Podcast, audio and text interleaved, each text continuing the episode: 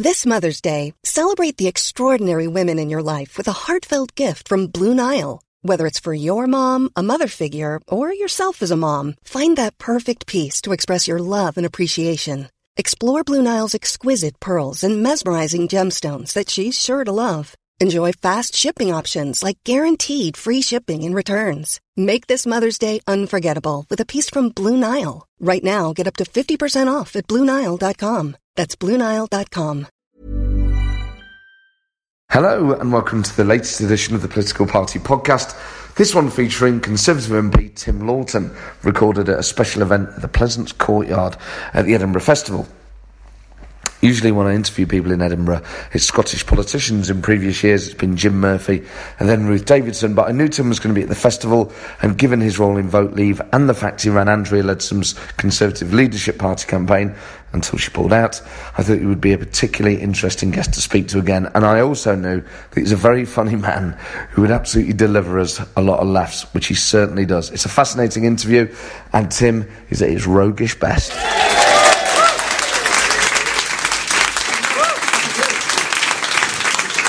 Thank you very much, ladies and gentlemen. The first ever gig in a sauna here at the Edinburgh Festival. Welcome for. I realise it's very, very hot, so uh, thank you very much for coming. Um, this is uh, different from the usual stand up show that I've been doing here uh, throughout the festival. Every month in London, I uh, host a show called The Political Party where I interview big political names, interesting political folk from across the political spectrum. And what, what, I always say at the start of those nights is firstly that people should enjoy themselves and there'll come a point during the show where you can ask questions. But what's really important is that this is a light-hearted and supportive environment where even if we disagree with our guest, that we do it in a, in a sort of disrespect, uh, sorry, in a respectful way. Shit. Oh, too much Corbyn. All the rules have changed. Um, we do it in a respectful as manner as possible, and that we that we ah fucked it straight up. Uh, let's just try and be nice. That's what I'm saying. Um, my guest today, someone I've interviewed before, is one of the first people that I interviewed when I started the show years ago. Uh, and I interviewed him because I'd seen him on TV on a wonderful show called Tower Block of Commons, some of you may have seen, where four MPs went into deprived areas and lived uh, amongst normal people. And Tim, a Conservative MP, uh, was one of the funniest and one of the most human people on it, and I was fascinated by him. The more I got to know him, I realised he's one of the naughtiest MPs in Parliament and regularly heckles, uh, and is in, has a, a, fascinating relationship with John. And I remember the, the first times I saw him heckle during Prime Minister's questions, uh, there was a, a, female Tory MP. Uh, uh, Cheryl Gillan, who stood up to ask a question, and she was wearing a leopard print top, and you could see Tim behind her going, and uh, immediately got told off by one of his by one of his colleagues. He's a real character. He also ran Andrea Leadsom's campaign to be Conservative leader and Prime Minister. So I'm sure there'll be lots of questions about Andrea's CV and uh, various other things. He's an absolute star. He's a very funny man. He's a top bloke. Please give a massive reception to my guest today, Tim Loughton.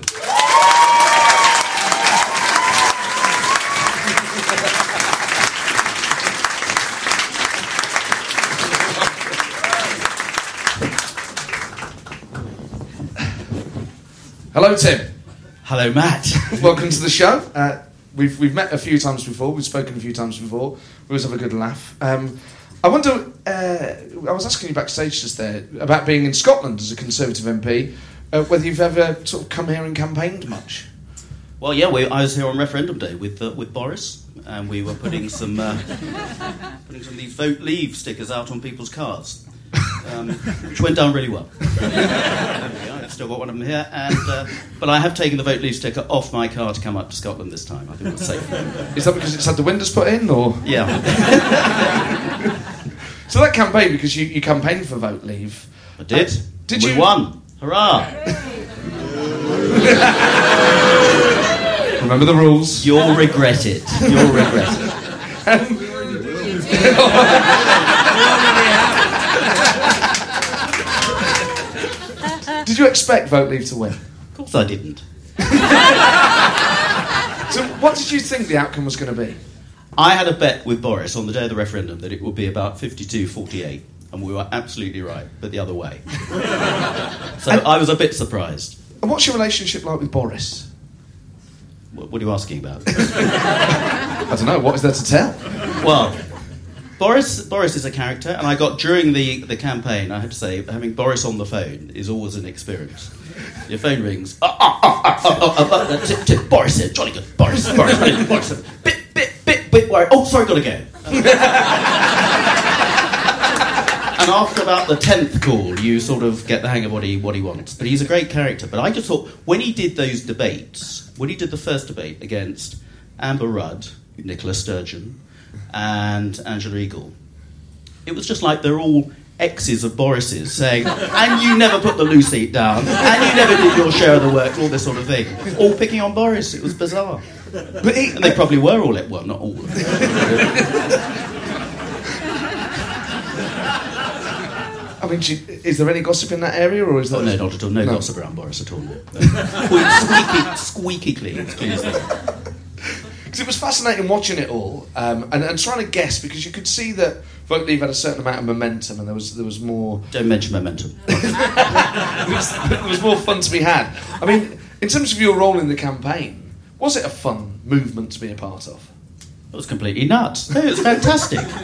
It was fantastic. I didn't go on the bus, didn't approve of 350 um, million on the side of the bus, which was woefully in, inaccurate. It was 370 million, actually, was the final turned out to, uh, to be. But um, no, no, there was a real, it was an amazing campaign to go on because everybody thought we were going to going to lose. And so we had nothing to lose. So I did loads of public meetings uh, around the uh, around the country, we had a lot of fun. A lot of people came out of the, the woodwork, and nobody took vote leave seriously. And it was just fantastic to see Cameron going everywhere, rolling up his sleeves, going onto B and Q, going onto shop floors, saying, "Yeah, we've got to do this. We're going to uh, we've got to do this for Britain. It's going to be a disaster if we don't." And he completely cocked it up. And everybody went to one of the meetings who I spoke to afterwards said, Well, I, I was unsure before, but now I know I'm going to vote leave.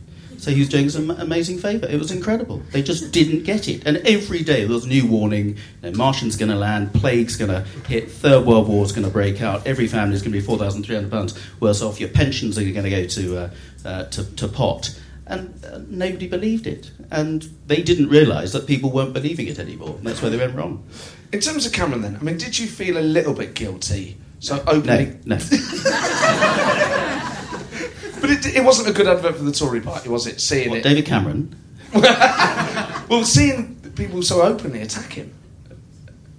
Well, I, that, I mean, that was his problem, wasn't it? I mean, he set him up as a one man um, vote Remain show, and that was the, probably the big mistake. And he needn't have done it. He could have stayed back and said, Look, this is my position. I think we should stay for all these perfectly legitimate uh, reasons. This is what I believe in, and let the others go around the country and get all the other parties involved even got Jeremy Corbyn involved, perhaps getting a few Labour voters to come and vote Remain rather than vote UKIP. Um, but that was his big mistake. It was. It was a phenomenal civil war that opened up, and, and, and the, you must feel slightly relieved that because of Jeremy Corbyn, the Conservatives have got away with it. Yeah, it got, it got a bit personal at, at times, and actually Cameron's attack on, on Boris was a bit unjustified, amazingly. Um, Which bit?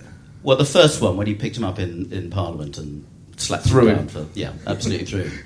Um, but it's just it got a bit too acrimonious at times because at the end of the day, after June 23rd, whatever the result, all of us as MPs, ministers, and others all had to get back together and continue you know, running the country, being MPs, being representatives. So there, are, it went a bit too far at times. It was not an edifying campaign, I have to say, on both on both sides. I think everybody was agreed on that. We could have done a lot, lot um, better. But anyway, what the hell? We got the right results. That's that. During the campaign, were you saying to colleagues in Vote Leave, look, this is going too far, this isn't the right tone, we need to be more mature or more respectful? No, we, what we did, uh, don't be stupid, what, what we did, we were the intellectual wing of the Vote Leave campaign. I, I run.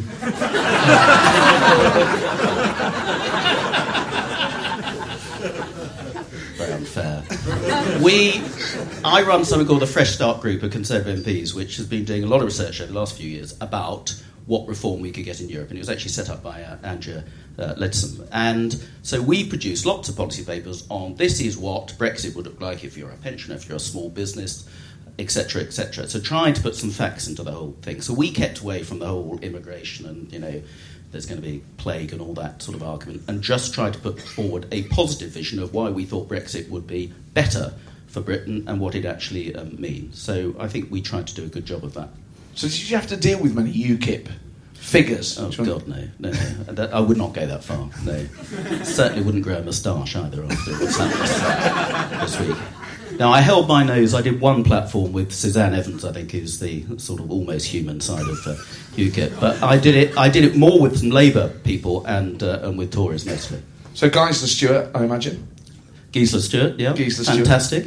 She was the most high, high profile Labour politician in the whole campaign. I have to say, no, really good. What other Labour figures did you work with? Uh, Gisela Stuart um, and Kate Hoey. Yes, of course. Very good. Uh, Frank Field. He's he's smart. You know, a few a few relatively normal people. In a, in, a, in, a, in a way, it must have been quite a cathartic experience to work shoulder to shoulder with old adversaries in some regard. Well, I've been doing that for years. You know, when you're on the backbenches, you tend to do it quite a lot as well.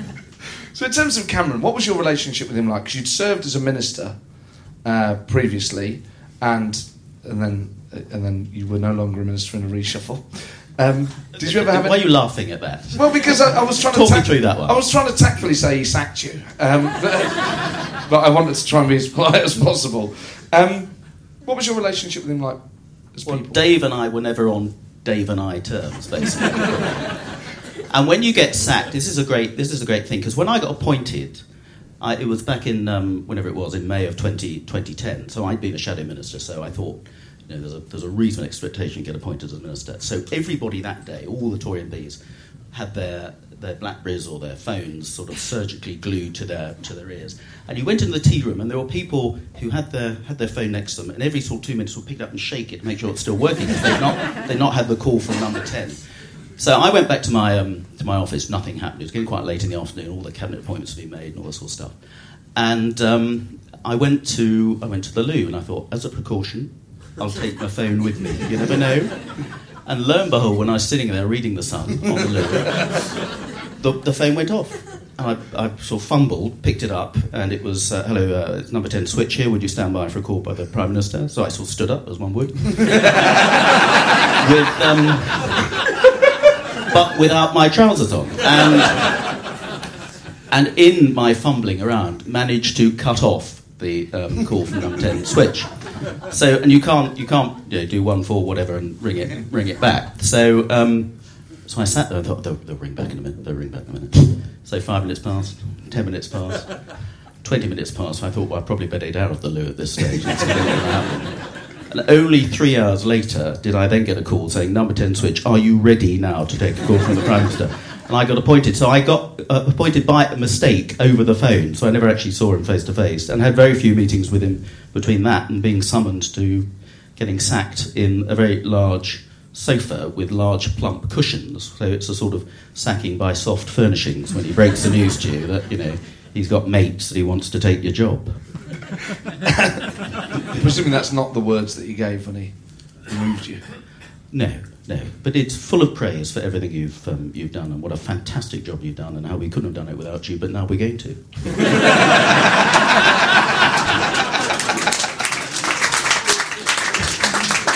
So uh, Cameron left uh, in the in the aftermath of the referendum results, and then you begin you, begin running Andrea Leadsom's campaign. Uh, and I remember texting you at the start saying that you know she got a reasonable chance, and then as, as the weeks wore on, I sort of became convinced that she was going to win. Um, so let's just take it from the start. Um, why did you think she was the best candidate to be leader of the Tory party? Well, I didn't.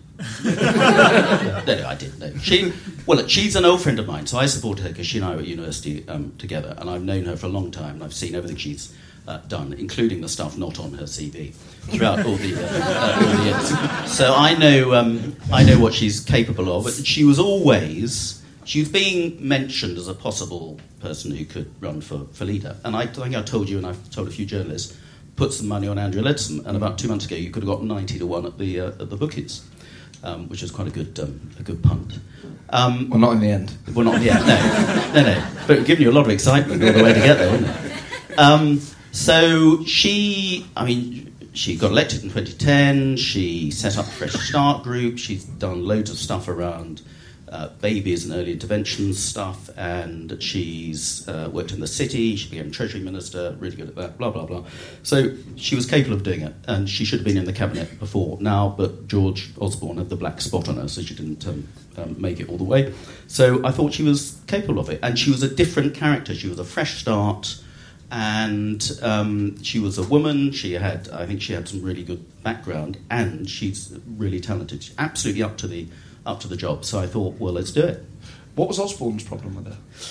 Well, there was an incident when she was still a backbencher, and um, George Osborne made some allegation against um, the uh, Ed Balls, the shadow chancellor, yeah. which turned out to be a lot of balls. And Andrea was being interviewed on the World at One or something, and they slipped in at the end of the interview as they do. And do you think George Osborne should apologise for having said something about Ed Balls? And she said, well, yes, probably he should. So George took that badly, and George doesn't, doesn't forget things like that. Because she was very. But look where he is now. So there we go. do, you, do you sort of, it, it, it, uh, I was going to say in an odd way, but I think probably not odd at all, enjoy watching the demise of Cameron and Osborne? No, I think well, they've done an amazing job from the position that they laugh from the position that the Tory Party was. I mean, I got into Parliament in 1997. We went through 13 years of being in the wilderness, having Hague, uh, fantastic, IDS, Michael Howard, and eventually Cameron. And to give him his due, Cameron won. Uh, sort of won the election in uh, uh in 2010. Um, didn't quite win the election in 2010, and then went on amazingly to win the outright majority in, in 2015. So, in a really difficult time, um, actually probably achieved quite a quite a lot. The downside was, I think, as people have now seen, it was very much a chumocracy, and it was governed by quite a small coterie of. Uh, of Cameron's friends, and a lot of people always felt very uneasy if you were ministers in other departments that you were constantly second guessing what Number Ten was trying to do, what it was going to put out, what it wanted to uh, uh, to do, which was not the best way of running a, a, government. I think we've got a different style now, which I think is probably probably good. So um, they've done their stuff couldn't have done it without them, but now we're going to. So thank you very much. so you're running Andrea's campaign, you're two old friends, you've known each other for years. Uh, I'm sure many people here um, saw you uh, as a visible presence, uh, if, uh, if uh, mainly leading that um, sort of parade to Parliament. Uh, what do we want? Leadsom for leader. When do we want it now? and you're at the front leading that charge. I mean, when you do stuff like that, you, is that sort of done deliberately to create a sense of fun? Or do you think that stuff really works? It was a complete cock up. what happened? I mean, the whole campaign was put together in a, in a matter of days. She decided on the Wednesday night, before the nominations closed on the Thursday, she put a nomination paper in at about nine, nine o'clock. Um, and I went round to her flat later that night and she said, um, Right, we're going to run a campaign. Uh, would you be the campaign manager? So for seven days, up till we had the second round of voting, we came from absolutely nothing. And she came, um, she came second in the first ballot on the Tuesday, which is pretty impressive. Very impressive, was ahead of Michael Gove. and then what we were worried about was the dark arts that our Michael Gove would engineer um, some Theresa May supporters voting for Michael Gove in order for Michael Gove to get on the, uh, the final ballot, because Theresa, I think, much more confident she could beat Michael Gove than, um, than Andrea Leadsom. So um, we were worried that there was a lot of jiggy poker going on. So at 24 hours' notice, we asked some people to organise a rally for Leadsom on the Thursday morning. And incredible rally, 250 people um, turned up. They all had T-shirts. Corbyn said there was 20,000 there. Oh, that's right. Yeah. Absolutely right. Yeah. And um, she came on the stage, and just as she'd get on the stage, Penny Mordaunt, who'd been helping her write the speech in the car on the way, but seat the fan stuff, said, "By the way, the in the speech, we're going to ask for everybody in the audience to." Join the MPs who are there in marching on uh, Parliament just to show show them that we want Leadsom to be on the final final ballot, and could you organise it? So she went on the stage. Uh, she spoke for about 15 minutes, didn't take questions. So um, all the journos were a bit uh, disappointed about that. So everybody spilled out onto the pavement. Um, 250 MPs and supporters wearing T-shirts and stuff, including my daughters, very embarrassed, and, uh, and, and me, and a whole load who are in the audience this evening, and a whole load of cameras, the BBC, Channel 4, ITV, German television, the lot were, were there. And then Penny and Andrea came out, got a Mercedes, and buggered off. so, at which point, what do you do? So uh, I thought, well, we'd probably better march, we? So we had people like Bill Cash. Bill Cash, well into his 70s, probably never ever been on a march uh, like that before. Um, and some other um, sane people. So we started walking along with this phalanx of about sort of 30 or so journos and, and cameras falling into gutters ahead of us, something like this.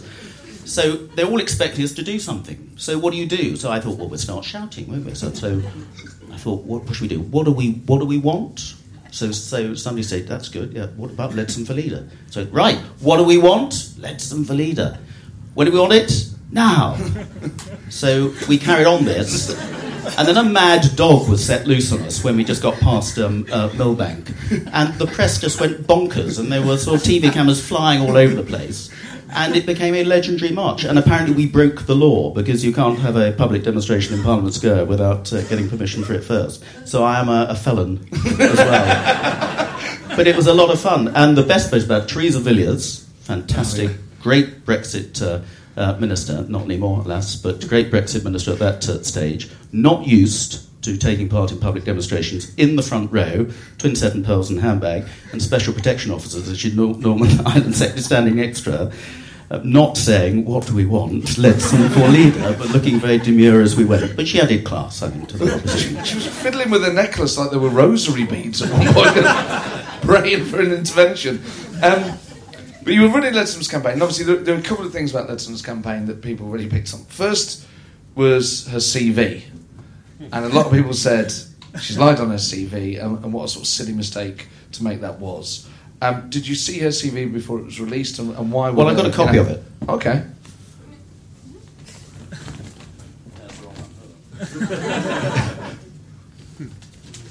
okay. Well, this, this is one that was released to the uh, to the press. So, early years, Angela Leadsom Cricklin Vitae uh, discovers electricity. splits the atom, becomes Empress of India. Uh, recent, recent work, 1945, creates the NHS. 1951, marries Denis Thatcher. 1966, scores winning goal in World Cup uh, final. 1982, wins back uh, Falklands. 1994, appears as Uma Thurman in Pulp uh, Fiction. So I just don't know what all the fuss is about. That's just because plenty of people have lied on their CVs and things like that, but it, it did seem like a sort of amateur mistake to make, didn't it? Well, it, she didn't actually do it. She didn't actually issue a CV. The Times run a story querying some of the things in her uh, supposedly a business um, career without asking uh, for clarification. So she then issued a CV um, after it, and it was pretty petty stuff. It was like, was she senior vice director of such and such in 1989, or was she sort of junior vice chairman of? I mean, it was it was nonsense. She had a very successful career in uh, business, and then they turned out one bloke who said, "Oh, I was part of the whole Barings thing that she claimed to be part of it," and she was because I remember she was holed up at the Bank of England the whole weekend that uh, happened. Said, "Well, I never um, remember her." Uh, then it was pointed out he'd done a Radio 4 documentary alongside her in 2011, all about that Barings uh, um, weekend. So quite a few people had to retract what they'd uh, what they claimed. Oh, at the end of the day, she'd had a very distinguished career in uh, uh, in business, and the fact that she had a life outside of Parliament. Um, because people were trying to say, oh, she'd only been in Parliament six years, you know, what business has she got trying to be um, leader? Well, she's had some serious experience that didn't involve rubbing her buttocks on the green benches as well. but a lovely hobby to have. Lovely. um, the other, the other sort of mistake, as people uh, saw it, was the interview with the Times where she sort of said that because she was a mother, she'd be a better leader than, than Theresa May. Do you think that was a cock up? It was a cock up. She wasn't supposed to give any uh, any interviews, and um, the person that we the, over that weekend we'd had a it has been a completely knackering week. So on that Thursday evening, she came second in the final ballot. I told her to go home get some rest and just get your head around the fact that she was then going to have a nine week campaign that could end up in her being um, Prime Minister. So she just needed to sort of get her head um, around that. Don't do any interviews. Some idiot press officer somehow got her to do uh, an interview, which happened in, I think it was Starbucks in Milton Keynes, which is never a good place to do an interview, um, with Rachel Sylvester from The Times, who was never going to be a friend, uh, without recording it. Um, and interestingly, since the Times refused to release the full transcript, it was only little bits um, from it. So you know, but that's what journalists can can do, and they they took it to bits on that. But you know, at the end of the day, they made a, people made a lot of out of it. But what she was saying was. Um, the thing that really motivates me is my kids. And since when has it been a, a crime to take pride in your kids? And she does. It's a big, it's a big thing for her. And she was absolutely adamant that it was not trying to make a contrast with Theresa not having uh, having kids. I mean, for many, having kids, being in politics, God knows I know, is a bit of a disadvantage, you know, because you've got other you've got other priorities. But she did she did herself suggest that Theresa May didn't have children. She she kind of knew what she was doing when she said it. She didn't. She really didn't, and it was a really rookie mistake. And actually, Theresa had never spoken about the fact that she uh, didn't have uh, children until a, uh, an interview in one of the uh, weekend supplements, I think it was, the weekend um, before. So the whole thing was set up from that. And that was a problem. She was being set up all the way along. The next thing that was coming, we were we were told um, there was going to be, they're going to try and make her do an interview that would say that Theresa's not up to it because of her diabetes, because she had this medical condition, which was never um, an issue and certainly isn't an issue for Theresa. So we were given wind that a journalist was setting up for an interview like, like that. And this was going to go on and on and on for, for nine weeks. So, so they were going to do an interview where the journalist was going to say, Theresa May has diabetes. Do you think that might be an issue for us, Prime Minister, in the hope that Andrea would fall into the trap? Yeah, yeah. That's that's the sort of thing, and we were told this by journalists that was coming down the uh, coming down the track. Now, do we want nine weeks of all this stuff, of lots of Tory MPs who should know better, and um, and newspapers just having a sort of get Andrea slugfest? At a time when what we really needed was some leadership and some continuity because of what had happened after after Brexit, and that would have been a really unedifying sight for the Tory party, but more importantly for the country as a, as a whole, which was why she brought it to an end, and that was the right thing to do. So, which, uh, which Tory MPs should have known better? Many of them whose names you know and I know. Anna Soubry. No, no. Do you think Anna Soubry crossed the line? Yeah, dead right. Absolutely right. But she's a friend of yours. She's well, she was a friend of mine. We, and she had the nerve. We went on the it was a Channel Four News, a Jon Snow um, live, and I turned up at the last minute, and she didn't know that I was going to be interviewed with her. So as she does, she'll go. Ooh, ooh, ooh, I don't think it's a good idea. So I said, well, fuck off. Let's get on with this. So the producer. So the producer came up to me and I was having some makeup put on. I said, Mr. Mr. Loughton, you won't, you won't say that, will you, when you're live No, she went, I'm afraid, I liked Anna, but she went over the line and she was making some really personal points against somebody who was a minister alongside her, who was going to continue to be a minister or perhaps prime minister in a government after, uh, after that. And people, this was the same with Brexit, people just didn't think that when all this leadership stuff is over, we've all got to get back together and we're all one, we're all on the same side, running the, running the country. And that's why some people just went over, uh, over, over that line. Uh, so, have spoken to Anna since? I haven't actually, no. but I'm sure we'll be best of friends, heckling both from the back benches now at Prime Minister's Question Time. As well, well because when, um, when I watched Parliament, before she was promoted to, to ministerial life, you're often sat shoulder to shoulder with each other at the. No, no, we do get we do get on. No, she's she's quite she's quite she's a great heckler. She and I we uh, rub buttocks and heckle together with the best of them on the um, in the naughty corner as it's uh, as it's called in Parliament. So do you still heckle them? Because when I first interviewed you, you were you, you it looked like you were heckling every week at PMQs. Well, it's hard not to, and with but Jeremy Corbyn, I mean, you just feel so sorry for him. It's just it's just animal cruelty now, isn't it? But what we, what we do heckle now is because he's stopped at times coming out with. And Deirdre from Scunthorpe wants to know if it's safe to put uh, put her smalls on gas mark five. Or, Dudley from Gloucester wants to know if it's too early to plant his daffodils. but he's stopped doing that a, a, a bit. So we've had to heckle him and say, and uh, what does Brenda from Scarborough think about it? Woeful, woeful. So, but that's where we get our exercise. That's what the public want. That's what the public want, and that's why Bercow every week gets up and say the public don't like this. I get all these letters of complaint, which we know is complete bollocks because somebody did a freedom of information request and he had 32 letters. so they love it, absolutely love it. I absolutely, I do love it. You love it, I know. And, and I love watching all the all the drama of it. I, one of the things that Corbyn does, and I wonder if he's trying to sort of uh, make a virtue out of your heckling, is what he'll do is he'll read out the start of the email, the person and place, and go, "Got an email here from from Louise in Derbyshire," and you'll all sort of shout and jeer and go, "Louise is unemployed. She's not laughing." Think, oh, you little sneak, you clever boy. I mean, do you do you sometimes think the heckling can be counterproductive? Well, yeah, it is sometimes, but it's still fun, isn't it? And but the trouble is, what Corbyn now does is when we all start sort of shouting back at him, he does the the annoyed geography master bit, you know, sort of. sort of my office ten minutes about to uh, about to say, but um, and then people just start shouting, "Get on with it! It's getting dark for God's sake!" You know, so- it's getting dark. Um, who are your favourite people to heckle in Parliament? Favourite people to heckle? Yeah. Well, Jeremy Corbyn was, I have to say. Um, oh, Harriet Harman, she was always a good one to uh, uh, to heckle at. Um, we'll have to get used to heckling at Owen Smith, I suppose. He's quite polite. Um, well, all of them. I mean, What about your own? Did you ever heckle Cameron during the referendum? no. Do we ever heckle Cameron? Of course, you don't heckle a prime minister during the referendum. But there were Not in some- person, anyway. You do it over the television, but no.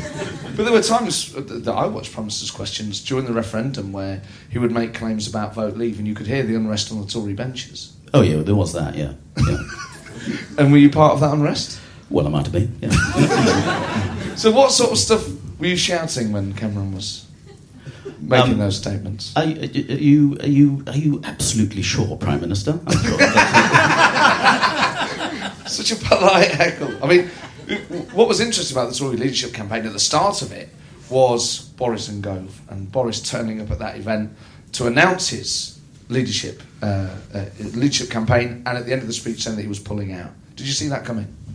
Well, we saw that coming the night before because, um, as I say, when Andrea put her nomination papers in, because she was hoping to be part of the sort of A team of Boris and Gove, there's an A team, isn't there? And, um, uh, and Andrea. And the agreement sort of fell through for Machiavellian reasons that we now know involving, involving Nick Bowles and, uh, uh, and others. So I was with Andrea at about 11 o'clock at night when a rather whiny um, Saint Michael Gove came on the uh, on the phone to suggest that she might like to withdraw her nomination. Pretty please.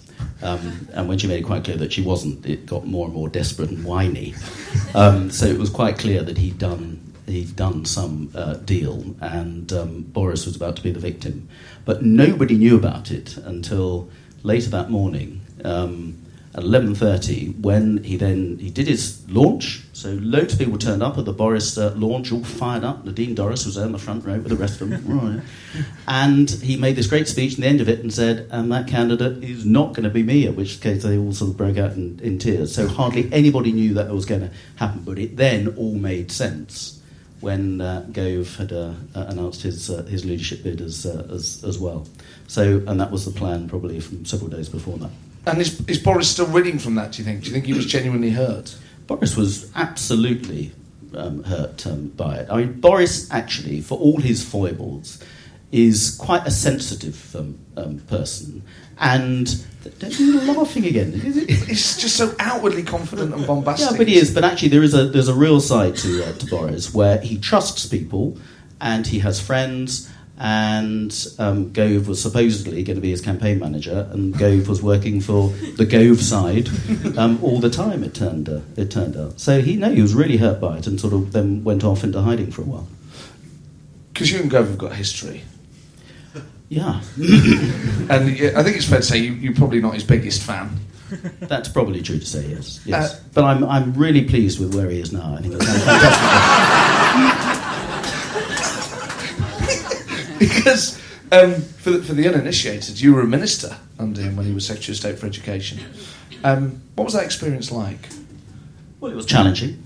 It was um, it was always challenging working with um, Michael Gove. The trouble is, I mean, Michael Gove, whether you like him or not, and probably most people here will hate his gut, um, and he's one of those people that sort of trigger a, a real marmite reaction with uh, with people. For all his faults, he was probably one of the most successful ministers in the first couple of years in terms of how quickly and how radically he reformed education. Whether you think whether those reforms are right or not, the pace at which he went about it, the zeal which he had uh, for it, was pretty impressive. So actually, he was a, a good minister, good Secretary of State in that uh, uh, in that respect. But the trouble is, I mean, Boris called him um, uh, what's it, pathologically Machiavellian or, um, or whatever in the end.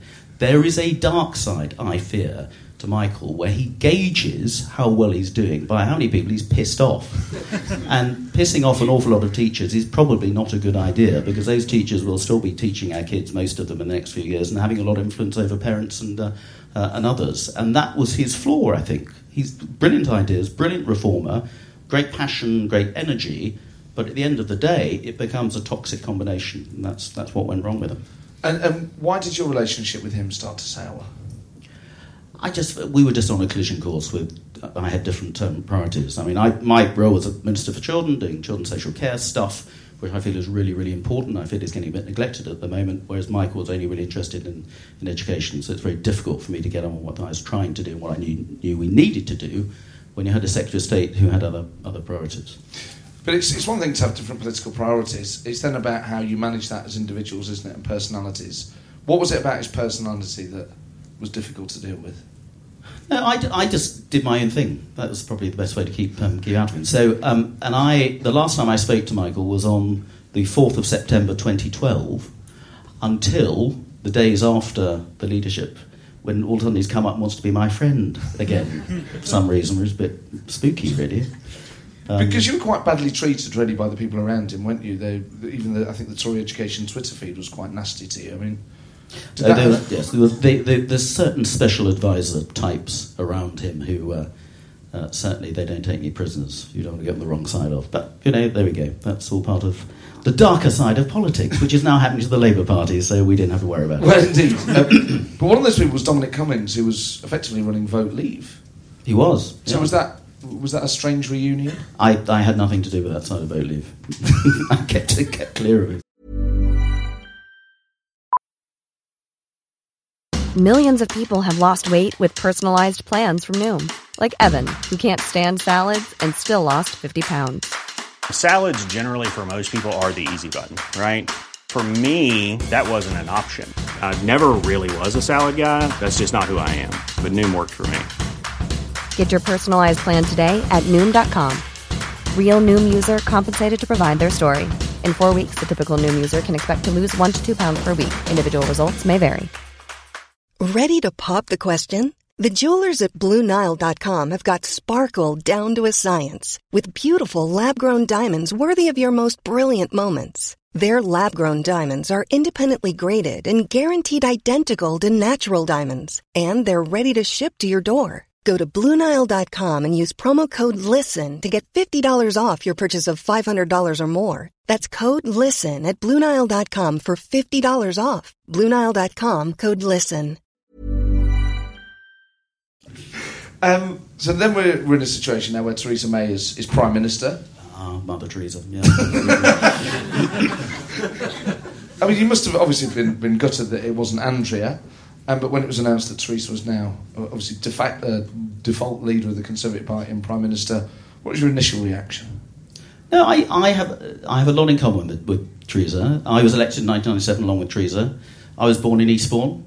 There you go. My father was a vicar, as was uh, hers from Eastbourne. Both went to state schools, so I've always got on very well with them. Theresa, but I've sat on the Home Affairs Select Committee, as you know, for the last few because you, for your light entertainment, watch the Home Affairs Select Committee. That's right. um, from your running machine, you tried to claim in your gym as well. I yeah, I do. Yeah, yeah, yeah. Yeah, yeah. And um, I always gave her quite a hard time in front of the Home Affairs Select Committee, which I think you should. I mean, you're there to hold ministers to account. So she, um, I think she bears a few grudges because of that, and the fact that I run Andrea's campaign didn't go down very well. But I have I think she'll be a really good Prime Minister. If Andrea hadn't been there, I would have supported um, Theresa. Although I think it's going to be a bit of a problem having a non Brexit Prime Minister, but hey, Brexit means Brexit, and we're all Brexiteers now, aren't we? so, do you, do you trust Theresa May to deliver the, the leave vote in the manner in which you would have expected? No, I think so. I have no problem. There's loads of shenanigans at the moment. As, you know, when you're going to trigger this, are you going to invoke um, Article the 50. Article 50, or are you going to um, just uh, get rid of the 72 Act, etc., etc.? Um, I'm not. I'm not concerned about all the detail of, uh, of, of, that. She knows what she needs to do. She knows that we've got to come out of the uh, EU. She knows that needs to make sure we have control of our borders, etc., etc., all those sorts of things. How we actually go about it is not going to be easy, and I think we need to give us some time and space to be able to do it in the best way at the most appropriate time with the best people with the proper agenda to get what we need to to get. And I think she's capable of that, and she understands that. And she played quite a canny game in the referendum by being a quite a quiet Remain supporter in the end, and clearly this was why.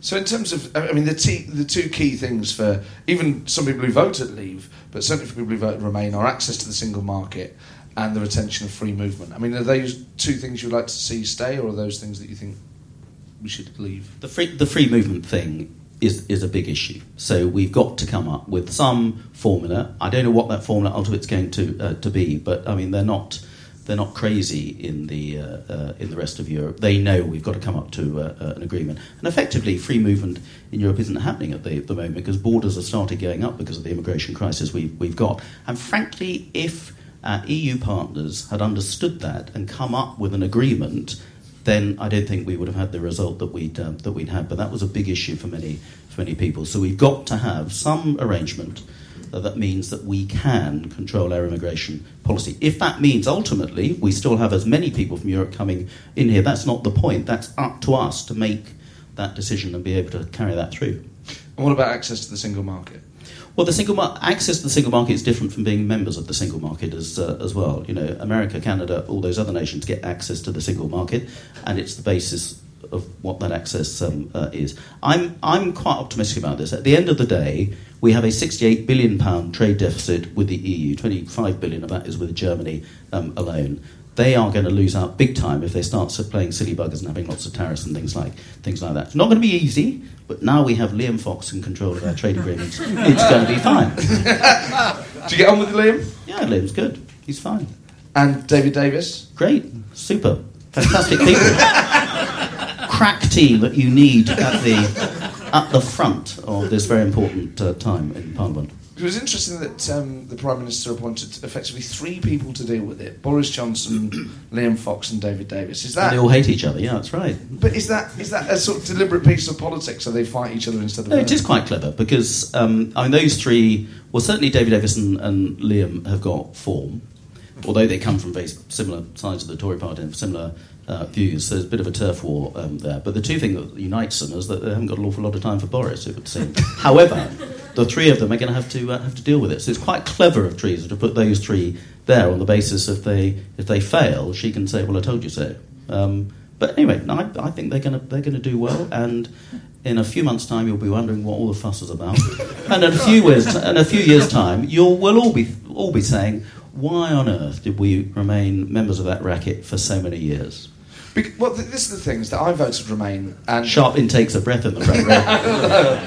uh, I voted Remain, but I, I had my issues with the European Union. I, I don't think it worked perfectly, and I think a lot of people see that there's a democratic deficit there, that there, there are financial troubles that the European Union has. There are a lot of things that it doesn't do right. So when I'm trying to find positives in the result, I do think, well, perhaps we've maybe I can find some positivity in the fact that we will leave that institution and the institutions of the EU, but it felt sort of bigger than just the narrow constitutional issue, doesn't it? It was about immigration, the economy. It felt emotional at times as well. I mean, is there any part of you that is sad that we're going to leave the EU? Well, I've had I've had hell from my kids ever since because I'm the only one in my household who voted to leave.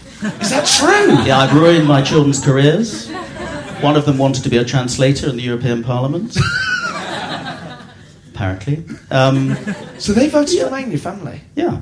So what sort of discussions were you having over the kitchen table? Oh, very civilised ones. yeah. my my son yesterday took a photo in some EU Circle of Stars for some project funded in a place we went to visit yesterday and posted it on Facebook just to say this place this isn't going to happen anymore. This place is going to fall into rack and ruin because of you. So I'm constantly facing this rubbish, even for your own kids. Let alone all the hate email you get from constituents and everybody else. And people from Alicante keep writing to me as well, ruin their lives. What sort of emails do you get then? Uh, what from Alicante? Yeah. Oh, I'll send you some. It's Extraordinary. no, we are Satanists. You know all that sort of stuff. incredible. And, and from constituents, has there been a sort of reaction on the streets when you're back in the constituency? No, I, I- quite a few people came up to me. I do street surgeries every, every most Saturday mornings. And a few people came up to me after the result and said, God, I'm ashamed of you. Oh, sorry. But apart from what have I done? Yeah, quite. a lot of people came up and said, Well done, thank God we've done it at, uh, at last. But I'm the initial reactions. I mean, there were some real overreactions. And we're now, what, almost two months um, on. And I think things have settled down. And because all the Armageddon that was supposed to break out straight away hasn't happened, and people are actually starting to think through it. Uh, and that there are opportunities there as well. 27 nations have already sort of signed up saying, Can we have a trade deal with you as soon as possible, um, please? There are opportunities from this as well. It's not going to be easy. Nobody said it was going to be um, easy, but in the longer term, I, I still absolutely think we've made the right, right decision. Was there any part of you when you saw the sort of value of the pound plummet on referendum night that thought we might have fucked this up? Uh, I, I was up all night. I was in Scotland. And I went out the following morning to try and get a signal. You can't get a bloody signal on your phone in this country? To do a radio interview about the result. And I'd, I'd stayed up all night um, and then actually seen the result. And I say I was surprised, although it was quite clear after Sunderland and some of the North East results where things were, things were going. Um, and there was a bit of an eerie feeling about it. I went up, perhaps because I was in Scotland. I felt, you know, people are looking at me differently. so I took the vote leave sticker off my car straight away at that stage. Um, and so you did think, gosh, this is quite a big decision because we, you know, we didn't really think we were going to uh, to do it. So now we've got to make sure we get it absolutely absolutely right. And in those first few days, gosh, what is going to happen? But look, the stock market's at a record um, or recent uh, uh, high. The pound will bounce back at some stage. In the meantime, it's got advantages for exporters. It's not so good if you're going on holiday uh, on In the Alicante. continent in Alicante. um, but we'll come to Scotland, you know, have a staycation, and it will get better next year. Sounds like a weather report. Yeah. I, I, I hope you're right. Um, I mean, you mentioned um, in terms of uh, the relationship, and the relationships within the Conservative Party, uh, a particular offender earlier, Nick Bowles. Uh, and, and the famous message that he was it a text message he sent to certain Conservative MPs? Well, I've got a copy of it here, actually. How much stuff have you? Is that, is that Mary Poppins bag? Well, like, this was a favourite. I mean, this this incredible. This is what completely sunk Gove. When a day or so before the the final vote, Nick Bowles sent an email to certain Conservative MPs, which said, "You are my friend. I respect the fact that you want Theresa May to be PM. It is overwhelmingly likely that she will be, and if she does, I will sleep easily at night." But I'm seriously frightened about the risk of allowing Andrea Leadsom onto the membership ballot. What if Theresa stumbles? Are we really confident that the membership won't vote for a fresh face who shares their attitudes about much of modern life, like they did with IDS? I am not asking you to respond unless you positively want to have a chat, but I hope that you'll reflect on this carefully. Michael doesn't mind spending two months taking a good thrashing from Theresa if that's what it takes. But in the party's interest and the national interest, surely you must work together to stop Andrea Leadsom. What a tosser.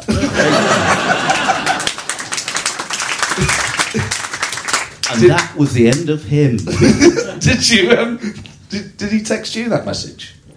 Funny enough, I didn't get that message, no. But, um, but enough people who were always going to give it to the press did. So- And uh, did you send him any message? N- no, I didn't, no. no. Uh, well, ladies and gentlemen, we've only got a few minutes left, so if anyone in the audience starts to ask a question, we just have the house lights up a little bit. Reese has got a roving mic that he's going to come round with, and maybe we can take two or three questions. There's a gentleman at the front who's very keen. We'll bring a microphone down to you, and then just wait for that, and we'll, we'll get a question in. Just the chap down here in the stripy top. There we go. And just let us know your name and where you're from as well, Yeah, please. I'm James Mitchell, and I'm from uh, Surrey near Guildford. Tim, last year, I think you uh, it was reported you joined the Labour Party, or at least paid three pounds, uh, with the with the open and expressed intention of je- voting for Jeremy Corbyn, saying that you wanted to um, sink the Labour Party, put it into oblivion for the foreseeable future. Serious question. I mean, you might like to explain why you did that, but do you think it was healthy for politics, for uh, uh, for the Conservative Party or any party to have no effective opposition? Did, did everyone hear that question? Okay, lovely. But okay, you're absolutely right. The story behind that was um, And I think what I did has actually been um, vindicated, and a few other people did it. I just wanted to see how easy it was to sign up as a friend of the, the Labour Party. So I think probably after a few too many uh, drinks, I got on uh, online, tapped it all in on my Tim Loughton, Conservative Member of Parliament for East Worthing Shoreham uh, email um, address to become a friend of the Labour Party, which would entitle me to a vote in the in the leadership. So I filled it all in, um, and I gave my credit card number for my three pounds. And then it, at the end of it says, and please give your reasons for wanting to become a supporter of the Labour Party, which I quite honestly uh, said to vote for Jeremy Corbyn in order to consign the Labour Party to oblivion for a generation.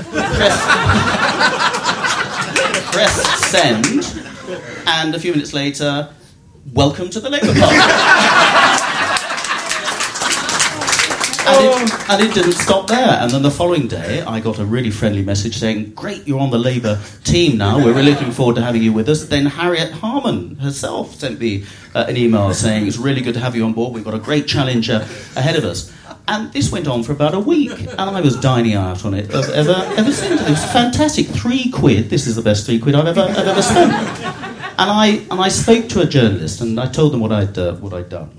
And uh, I said, Look, if I ever got a voting paper, I would tear it up and tweet a photo of me doing it because that's absolutely not my intention. My intention is to show how easy it is for various people who haven't got the best interests of the Labour Party to become um, people who can vote for the leader of the Labour Party, the leader of the Majesty's opposition. And it's a crazy situation they got themselves into. A week later, The Guardian rung, the, rung me up and said, Mr. Loughton, we hear on good authority you signed up to be a member of the Labour Party. I said, yeah, it's fantastic. Three quid, this is what I did, on my Tory MP email um, address. So they ran that story. Later that day, I got a tweet from the Labour Party saying, ah, we found you out. no, you haven't, you lying bastards. I, I, I told The Guardian. Um, and then they said, ah, and you're not getting your three pounds back. and then, oh no, uh, which Twitter went mad, and the best one, I got, I got an email from a retired trading standards officer from Lincolnshire saying, I think you've got a good case to challenge them under trading standards. You signed up in good faith, you should get your three quid back. so, in answer to your question, no, it's not good that the Labour Party is in such a in such a state. I mean, we the Labour Party had the reverse with us when we were going through all our trials and tribulations. It's not good for government to have such a crappy uh, opposition and the government becomes complacent, it becomes uh, arrogant, and you need a strong opposition to hold you to um, account in the interest of democracy and the interest of the country. And the Labour Party not doing that. If anybody's doing that at the moment, I have to say it's the SNP who turn up diligently. They hunt as a as a pack. They ask lots of yeah, quite. They ask lots of awkward questions, and you know they are really working working the system. Well, they are a a first much class more leader, haven't they? That's the. but they know what they, they know what they're doing. They haven't got the numbers to, but they can really bugger things up um, for us, and um, and they have been at times. But it should be the Labour Party doing that, and that's a real problem for all of us. Okay, we've got uh, time for one quick question. Does anyone sort of nearer the back, perhaps? I can't see everyone, so if people want to shout or just take this uh, chap here. Yeah. Yeah, hello. Uh, I'm Keith Guthrie. I'm from Edinburgh. I just wondered if you had any idea when Article 50 is going to be invoked. I think that's Serious Theresa May on the phone right now. That's a serious question, isn't it? It is a very serious question. Uh, it's not going to be this uh, this year, and it may not be right at the beginning of next uh, next year. What I think is important is that we need to have a team of people with a proper agenda in place to start those negotiations. Now, the, the fact is that we don't have any skilled trade negotiators because we haven't had to negotiate any trade deal since 1973 as we've been a member of the, the EU. The most experienced trade negotiation lawyer at the moment is uh, Mrs. Uh, Clegg, it would um, turn out. Um, so we need to get those people into place because we're going to need to play hardball. So if it takes well into next year, then I'm quite relaxed about that, as long as Theresa May sets out what she's going to do and when it's likely to happen and how it's going to come uh, come about. So I'm not I'm not jumping up and down saying it's got to be done now, got to be done now, because I'd rather go in properly armed rather than do it. Bloody, how serious are these negotiations? Oh, they're going to go on for ages. yeah.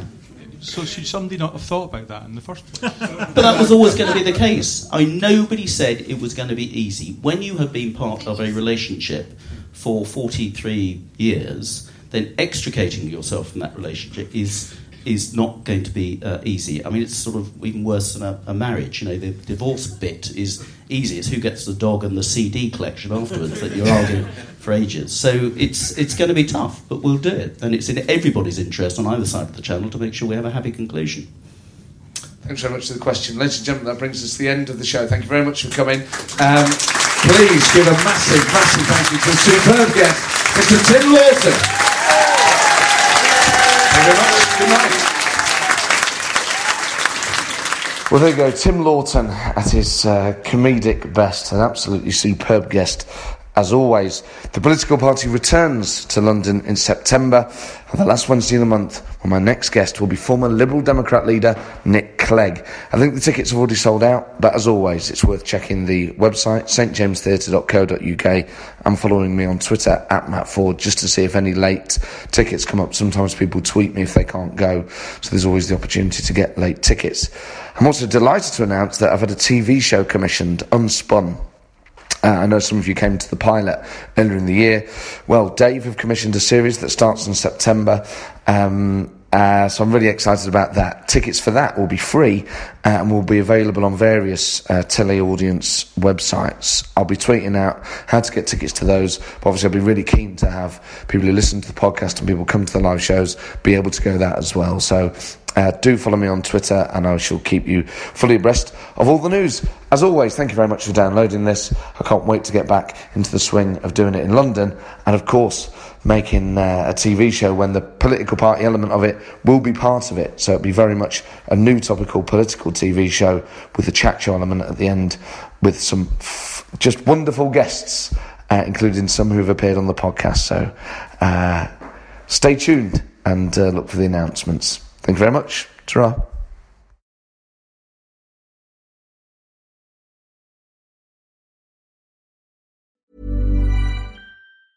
Hey, it's Paige DeSorbo from Giggly Squad. High quality fashion without the price tag? Say hello to Quince. I'm snagging high end essentials like cozy cashmere sweaters, sleek leather jackets, fine jewelry, and so much more. With Quince being 50 to 80% less than similar brands and they partner with factories that prioritize safe ethical and responsible manufacturing. I love that. Luxury quality within reach. Go to quince.com slash style to get free shipping and 365 day returns on your next order. quince.com slash style